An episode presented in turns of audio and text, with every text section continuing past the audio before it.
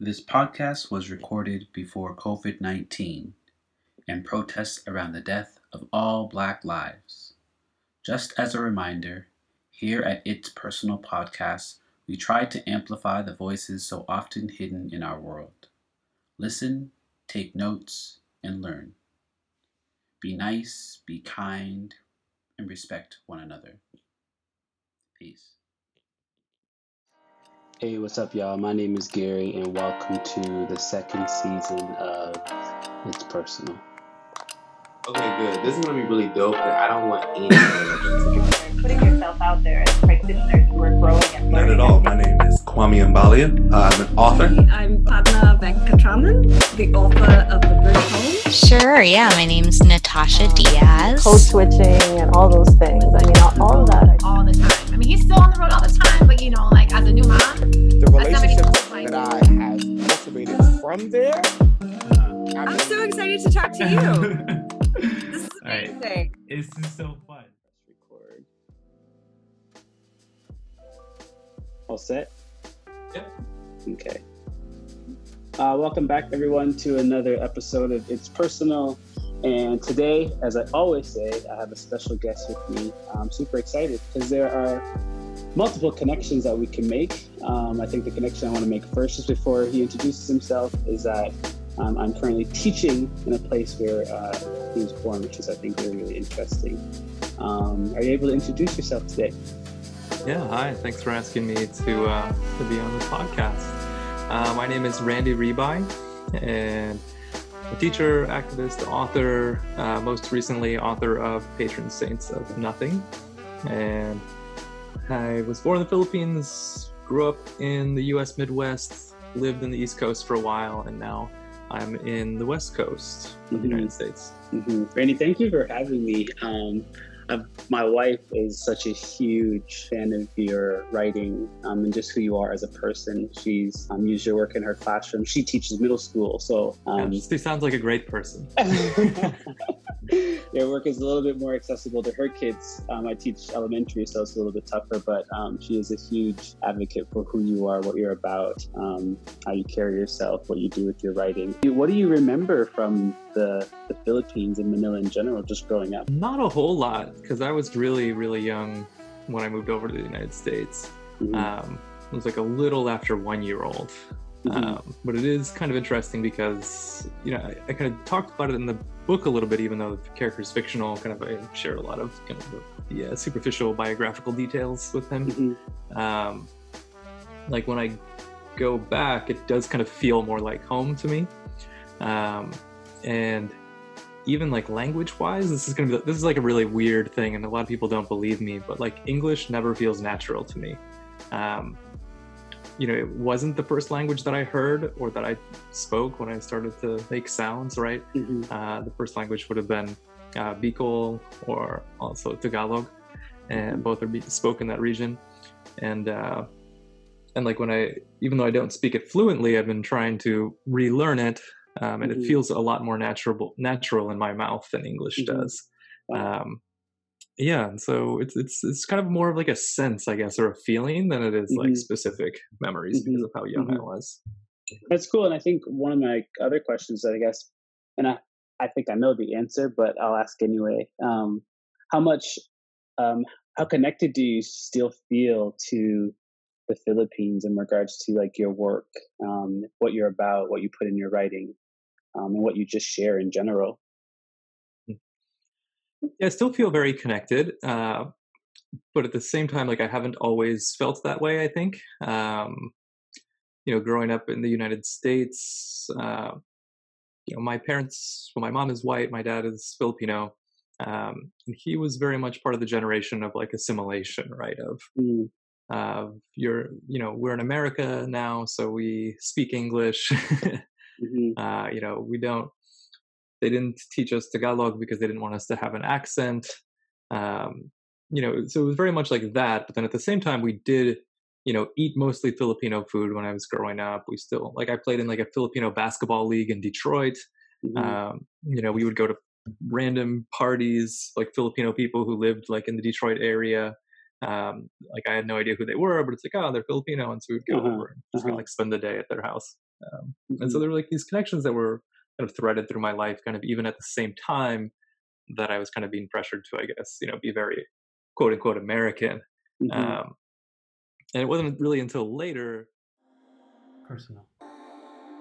Personal. Personal. Personal. Personal. Personal. Personal. Personal. Personal. Personal. Personal. Personal. Personal.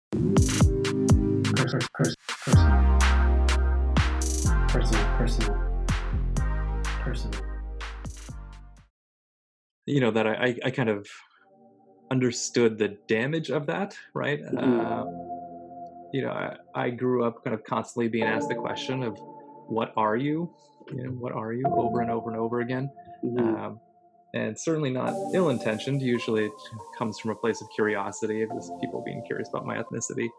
Mm-hmm. But when you hear that over and over again, you know, it kind of gives you the impression that you don't belong there, right? That you're not mm-hmm. you're not mm-hmm. somebody who they look at and they just assume belongs. Mm-hmm. Um, and so that created, I think, that was like a lot of shame when I was growing up, and kind of like a lot of, you know, looking at like the white actors that were famous at the time and all that, and kind of being like, ah, mm-hmm. oh, why can't I, you know, why can't I have like blue eyes? You know, why can't I like have mm-hmm. hair like theirs or whatever? Mm-hmm. Mm-hmm. Um, and so, you know, as I got older and kind of started to started to to to understand or be able to contextualize that.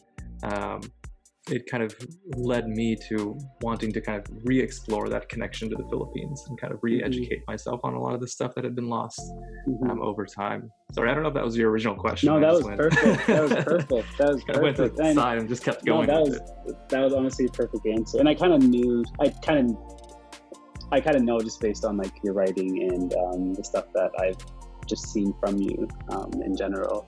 Um, can you talk to a little bit about like, what are those pressures saying in elementary, in middle school, and high school, or even now, and you touched on it a little bit, like that caused you to think that way, that caused you to think like blue eyes are better, um, like like a certain look is better, et cetera. Like, what are what were some of those pressures that you kind of faced? In addition to uh, you know, being asked the question of what are you over and over and over again, mm-hmm. I think a big part of it was just like representation, right, or lack of representation. Mm-hmm. Um, it was.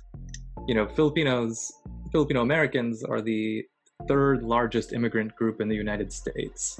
Mm-hmm. Um, but you probably would not expect that, right? That's kind of surprising to a lot of people, even to other Filipino Americans, because we just don't see uh, ourselves represented that much in politics or in media, mm-hmm. right? And so, you know, like a lot of other American kids, like I consume media like crazy, right? Like I play video games, I read books, I watch T V. Mm-hmm. Um, and like, especially when I was coming up, which was like the nineties, you know, it, it was all like white kids. Yeah, you know, all the books I read were like white boys solving mysteries, right? Um, all the movies that I watched were like white guys going on adventures. Mm-hmm. Um, mm-hmm. And so I think just a lot of it is just coming from that place of just like, you didn't, you know, I didn't see myself. I didn't see anyone like me. Mm-hmm. And then, you know, being somebody who is biracial and kind of binational, like it, there's this extra layer of complexity, right? In terms mm-hmm. of if I were watching something and I saw somebody who was like Filipino, that wouldn't necessarily be like my, my story either, right? Of course. Mm-hmm. That would be like half of it. And so it was very much this, this, place where I think like I grew up kind of feeling ashamed of that side of myself a little bit and like not really trying to let it show too much. And then when I went to college, uh, I kind of came to this realization mostly through like Black professors who were having me read Black literature. Mm-hmm. And I really connected with like a lot of it, even though it wasn't the same experience, you know, it was kind of mm-hmm. giving voice to a lot of the feelings that I had, like Du Bois' mm-hmm. double consciousness and stuff. Mm-hmm. Um, and so then a lot of those professors prompted me to kind of read more in Filipino literature, Filipino American literature, mm-hmm. and that kind of sent me down that way. Uh, but then it kind of, you know, like a pendulum, I kind of swung the other way, right? Because then I was like, mm-hmm. ah, I'm Filipino, I'm Filipino. And then mm-hmm. you kind of like get more into it. It's like, uh, I'm not like, I'm not like Philippines, Filipino, right? Like mm-hmm. Mm-hmm. I feel connected totally. To that, but that's also like not who I am, mm-hmm. you know, like mm-hmm. I am both of these things, American, mm-hmm. you know, mm-hmm. some like a, an American of a colonized uh, ethnicity or colonized history mm-hmm. living in America. Um, and so then it was kind of this, this, you know, coming to terms with what it means to be both at the same time.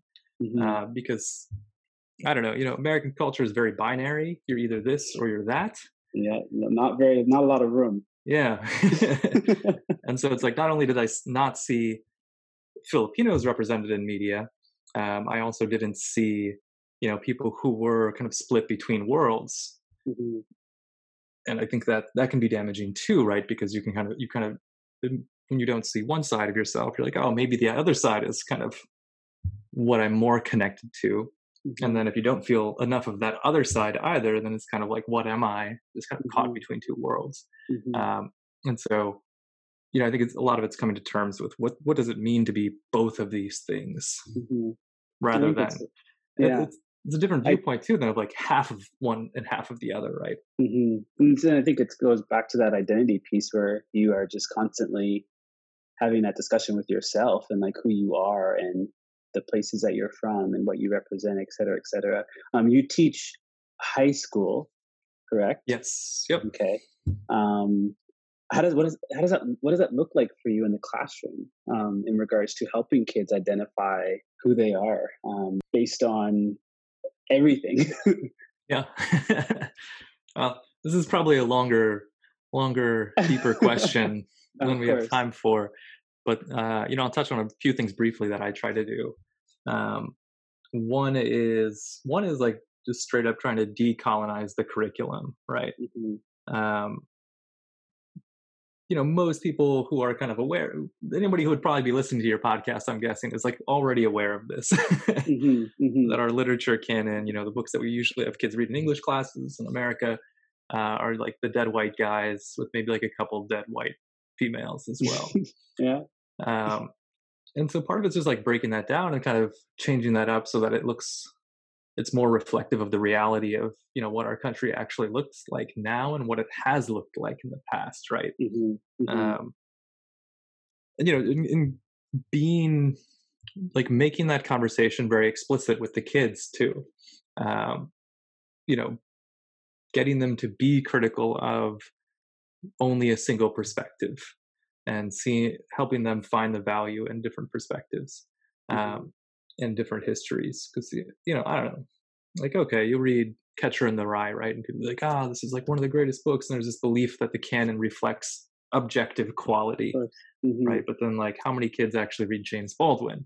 Mm-hmm. In my opinion, like, mm-hmm. objectively, mm-hmm. massively better than mm-hmm. J D Salinger. Uh, but, like, hardly anyone reads them in American high schools. Mm-hmm. Um, and so, yeah, so part of it's just like breaking down that canon. Uh, I think part of it is also, uh, you know, I have the conversation with my kids about like books as windows and mirrors, like Doctor Rudine Sims Bishop's, Bishop mm-hmm. talks about. And, uh, you know, she had like a, an article in the early nineties about it. Um, just that idea that books can be, you know, windows kind of can show you other experiences and also like mirrors kind of reflect your own experience. Mm-hmm. Um, so I do have my kids read that. I do have that actually like part of our curriculum is they do like independent reading, right? Where they like read on their own outside of what we read together as a class. Mm-hmm. And so part of how I structure that is like using that framework. Uh, so sometimes, you know, there'll be one, one assignment where they have to read a mirror book, right? Mm-hmm. And then one where they have to read a Windows book and then one where mm-hmm. they have to read like their choice of a mirror mm-hmm. or window book. And that kind of really prompts them to think about, you know, who they are, because what is going to be a mirror book to me? Agreed, agreed. Yeah. You know? And then it gives them that critical lens on so many different voices as well, right? I think that's so important. Even as a third grade teacher, I think, mm-hmm. I think kids oh, should yeah. be doing that work so early, so early on in life, just so they have those different perspectives as much as possible.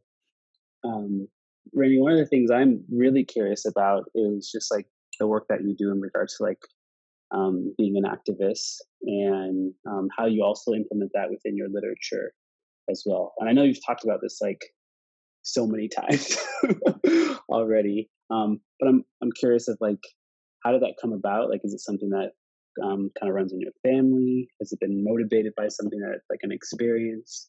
Um, yeah, how did that happen for you? Mm-hmm. Well, thank you for asking this. I actually don't get asked it that often. Yes. Uh, So I'm happy to talk about it. Um, so it definitely does not come from my family. My family... You know, personal, personal.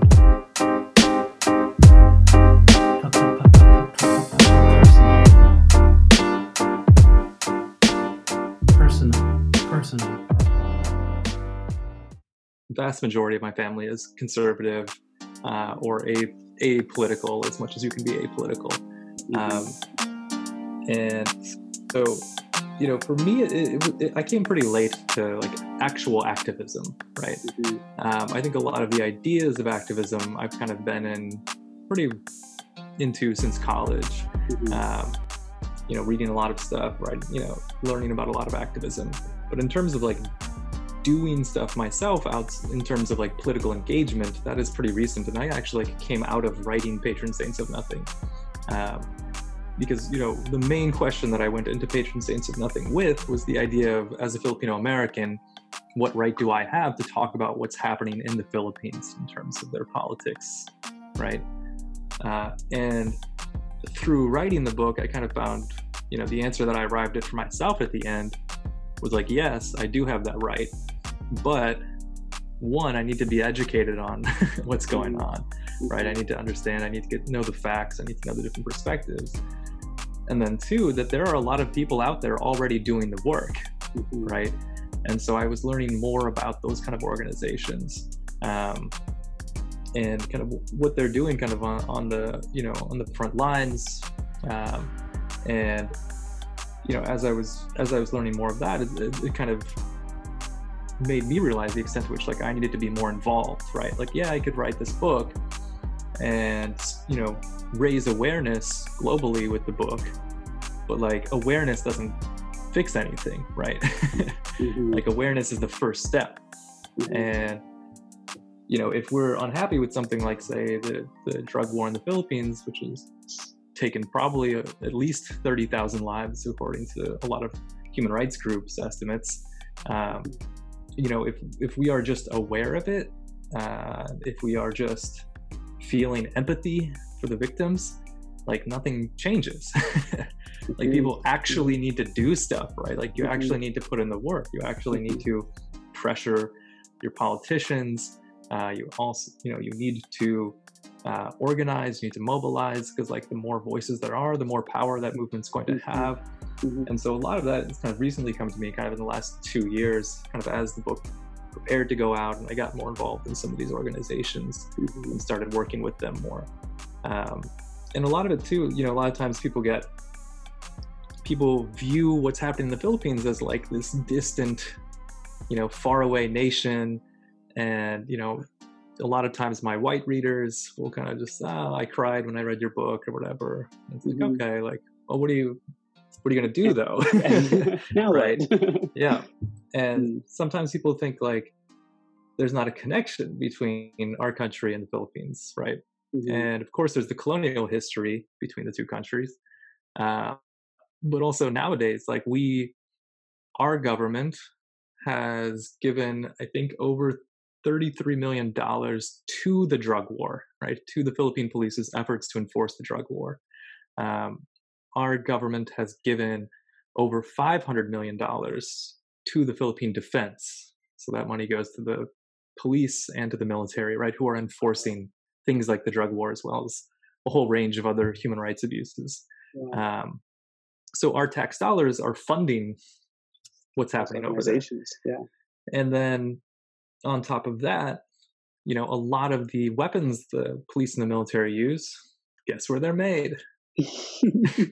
Right. Yeah. Here in the U S A, right? And mm-hmm. guess who sold it to them? Yeah. Our mm-hmm. government sold it to them. Um, and so there's like all these connections. And I think like it's important for Americans to be aware of those connections, because once you're aware of them, you know, then you need to accept that there's some responsibility here. Mm-hmm. Um, and that there are things we can do in terms of pressuring our elected officials to, you know, to stop selling arms to the Philippine government, to mm-hmm. stop funding the police and the military in the Philippines. Um, you know, there's there's something that a lot of the organizations are working to uh, to push through the United States government right now, called the Philippine Human Rights Act, which would suspend military and police funding from the United States to the Philippines as long wow. as these human rights abuses are ongoing. Mm-hmm. Um, and so, you know, we're doing a lot of work right now to just kind of raise awareness of this um, and to find a legislator who's willing to sponsor it and then mm-hmm. introduce it. Mm-hmm. It's a lot of, it's a lot of work, right? Yeah. And so we need more people. mm-hmm. Yeah. And you know? I think it's like what you said, it's you, that's what activism is. Like it's act, it's like doing, it's, mm-hmm. you're on the ground and you are constantly trying to figure out ways to actually make things move.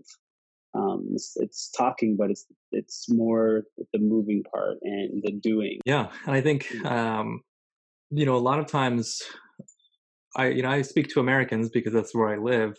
Mm-hmm. Uh, but Americans, I think a lot of times get stuck in the idea of activism just being like protest marches. Mm-hmm. Um, and online petitions, and there's like so mm-hmm. much more than that, and like so much more behind the scenes that's happening.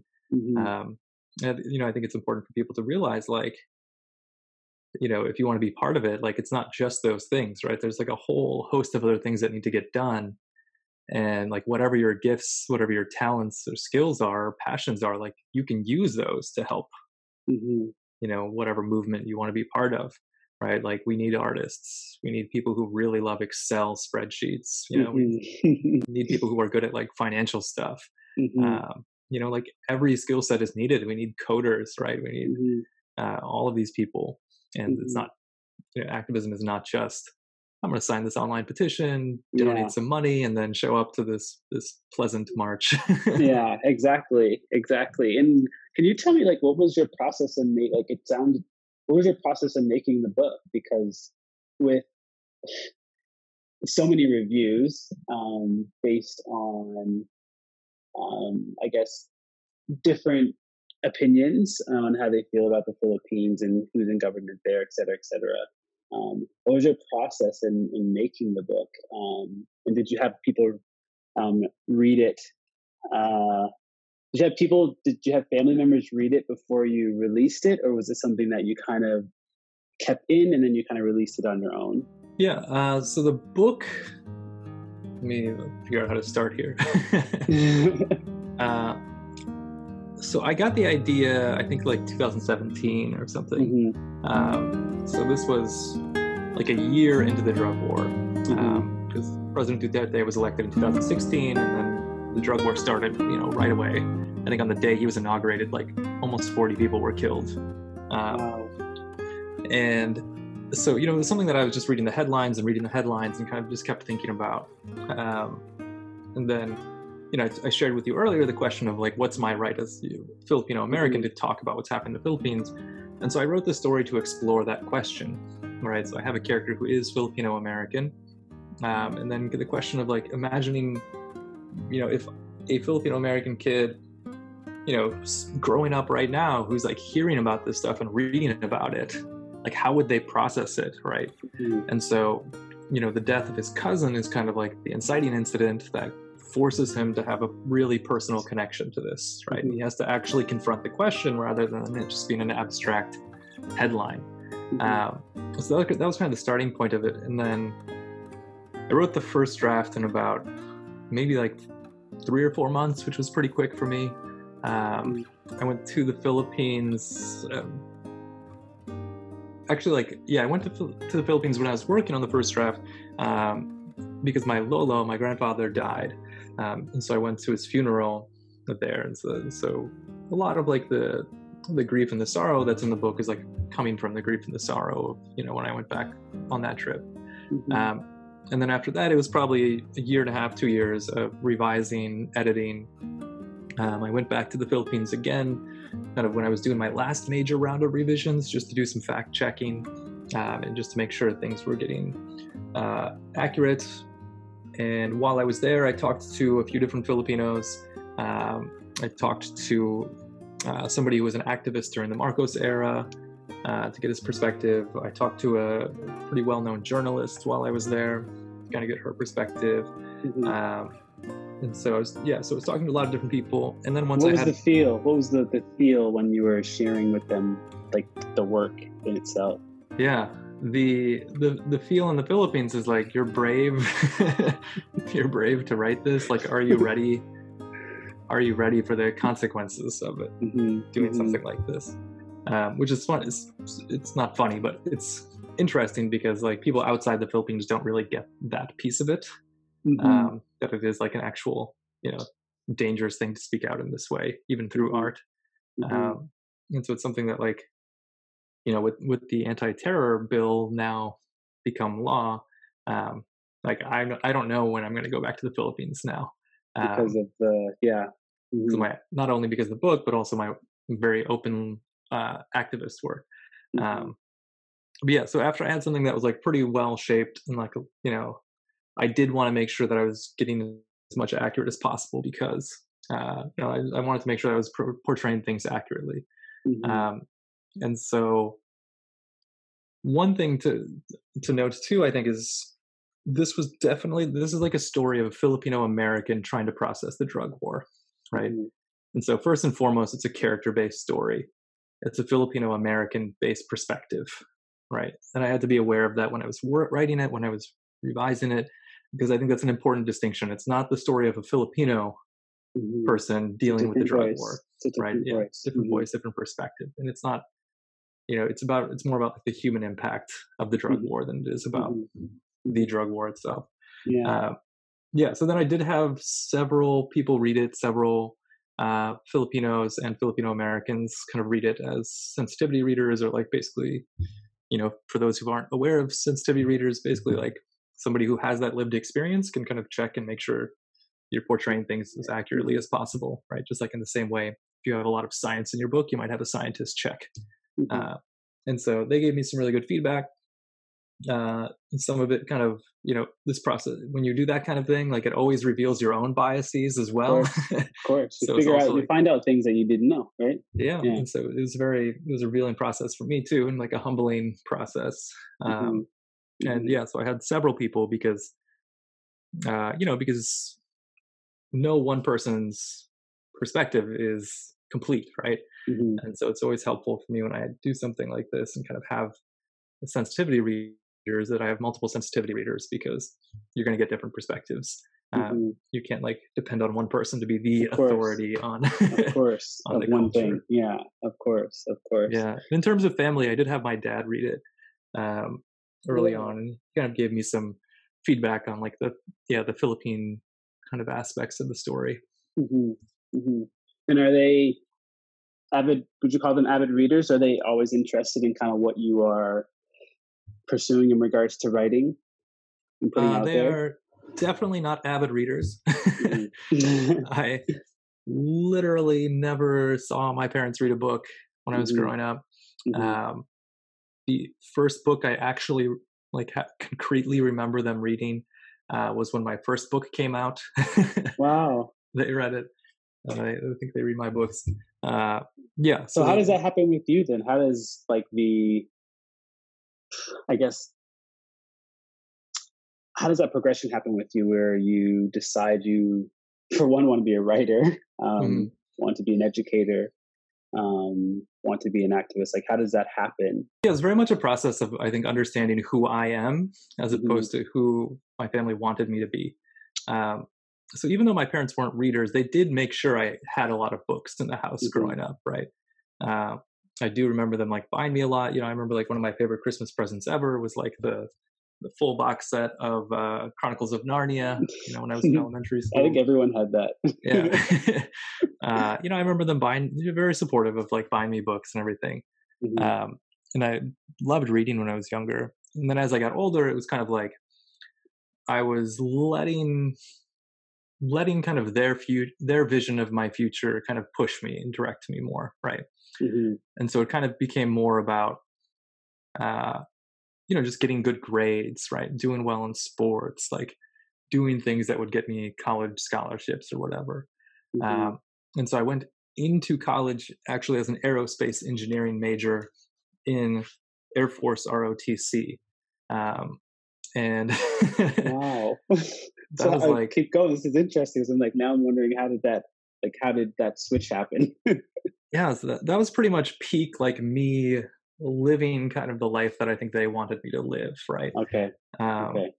But then, like, after doing it for a year, I was just miserable. Um, mm-hmm. I did not enjoy engineering. Um, I did well in R O T C, but like I was having increasing moral qualms about like being part of the military. Mm-hmm. Um, and so then, you know, at the end of my first year of college, I was just like, I can't do this anymore. Like, you know, it's my life. Like I need to, I need to, to do the things that I want to do. Mm-hmm. And so then I ended up switching from engineering to majoring in English, um, you know, not really knowing what I would do with that eventually. Mm-hmm. Um, and then dropped out of R O T C and just kind of took on the student loans instead of, you know, since I would lost all the scholarships because of that. Mm-hmm. Um, yeah. And so mm-hmm. then it was just kind of a process of like, yeah, just like in, in following what I was actually interested in, what I was genuinely interested in, as opposed mm-hmm. to what people were trying to get me to do. And then you went to, um, you went to Harvard, is Harvard? I went to Boulder, University of Colorado Boulder for undergraduate, and then uh-huh. Harvard for graduate school. For graduate school. And how did you find graduate school um, going in as Filipino, white, American? Like, what did that look like for you at graduate school? Because during that time, it sounded like you were um, becoming or already like quite sure of who you are, who you want to be a little bit more. Um, how was that space like, in graduate school for you? Uh, it was a, it was better than my undergraduate experience. uh, yeah, my undergraduate experience, like, you know, I don't know if, you know, those listeners who are not familiar with the University of Colorado Boulder, like it is pretty glaringly white, you know, uh, predominantly white institution. Mm-hmm. Um, so yeah, that was that was an experience that was like not really much of a cultural awakening. Mm-hmm. Like, even though mm-hmm. I was having that experience, like I felt like it was very, uh, very individual at that mm-hmm. time. Mm-hmm. Um, but it was facilitated by these professors that I had at Boulder, who I'm very thankful that I had, mm-hmm. uh, who were primarily professors of color. Mm-hmm. Um, with you know, by the time I got to graduate school, because I went, I, I taught for four years before I went to graduate school. Um, and so at that point, I'd been teaching for a little while. I was kind of understanding myself a little bit better at that point. And so I think at that point, it was more about how do I create a better experience in the classroom for kids, right? Mm-hmm. Uh, how do I create, you know, more specifically, an education experience that's liberational, right?